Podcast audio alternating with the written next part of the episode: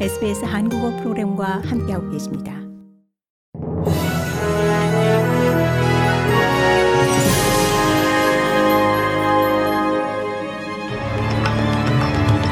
(2023년 3월 14일) 화요일 아침에 SBS 한국어 간추린 주요 뉴스입니다. 호주가 2055년까지 에들레이드에 핵 추진 잠수함 8척을 구축하기 위해 최대 3,680억 달러를 투입할 예정입니다. 호주가 핵 잠수함을 보유하게 될 경우 미국, 영국, 프랑스, 중국, 인도, 러시아에 이어서 세계에서 일곱 번째 핵 잠수함 보유국이 됩니다. 미국을 순방 중인 앤소니 알바니지 연방 총리는 현지 시간 13일 캘리포니아주 샌디에이고에서 조 바이든 미국 대통령과 리시 수낙 영국 총리와 함께 호주의 핵 추진 잠수함 도입 계획을 발표했습니다. 호주는 앞으로 4년 안에 미국과 영국 잠수함의 순환 배치 부대를 구축할 예정입니다. 인도 태평양 지역에서 더욱 심화되고 있는 중국과의 해군력 경쟁에 대응하기 위한 호주 역사상 가장 야심찬 방위 사업의 일환입니다. 연방정부가 추진하고 있는 국가 재건 기금을 통해 호주 전국에서 새로운 일자리가 창출되고 대규모 고용 기회가 일어날 것이라고 기대됐습니다. 국가재건기금은 호주 산업과 경제를 다양화하고 변화하는 프로젝트에 대출, 지분 투자, 보증 등의 재정 지원을 제공하는 것으로 무려 150억 달러 규모입니다. 국가재건기금 창설에 대한 안건은 상원 토론회 회부돼 과연 호주 경제와 호주인들에게 효과적일지의 여부를 가리게 됩니다. 팀 아이어스 제조업 및 무역부 차관은 민간 부문에서 자금을 조달하지 못하는 공장이나 산업이 호주의 자리를 잡는 방안을 찾을 수 있다라고 설명했습니다.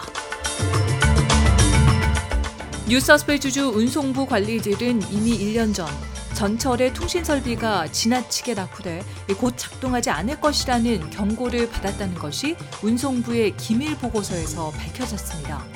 시드니 전철은 지난 8일 오후 전철과 철도 운영센터 간의 통신을 제어하는 네트워크 라디오 시스템이 고장나 25만 통근자들의 발을 묶고 이 도시의 교통 시스템을 마비시켰습니다. 시드니 모닝 헤럴드는 통신 설비 문제가 구식이며 이를 해결하는 것이 우선순위라는 것은 1년 전에 경고됐다고 보도했습니다. 2023 월드 베이스볼 클래식에서 호주가 13일 도쿄돔에서 열린 대회 1라운드 B조 최종 4차전에서 체코를 8대 3으로 꺾고 8강에 진출했습니다. 호주는 제1회 월드 베이스볼 클래식부터 출전했으나 8강에 진출한 것은 이번이 처음으로 호주 야구의 새로운 역사를 썼습니다.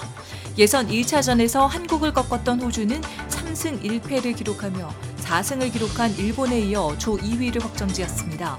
한국은 같은 날 중국을 대상으로 22대 2로 대승했지만 호주가 체코를 이기며 조 2위를 확정하자 2승 2패, 조 3위로 자동 탈락됐습니다. 호주는 오는 15일 A조 1위인 쿠바와 미국 마이애미행 4강 티켓을 두고 8강전을 치릅니다. 고국에서는 한미 연합훈련이 진행 중인 가운데 북한이 오늘 동해상으로 단거리 탄도미사일을 발사했습니다. 합동참모본부는 북한이 오늘 아침 7시 41분부터 10분 동안 황해남도 장현 일대에서 동해상으로 단거리 탄도미사일 두 발을 발사했다고 밝혔습니다. 올해 다섯 번째 탄도미사일인데 이번 연합훈련은 오는 23일까지 역대 최장 기간인 11일 연속 중단 없이 진행될 예정이라 추가 도발 우려는 여전합니다. 이상 2023년 3월 14일 화요일 아침에 SBS 한국어 간추린 주요 뉴스였습니다. 뉴스의 나혜인이었습니다.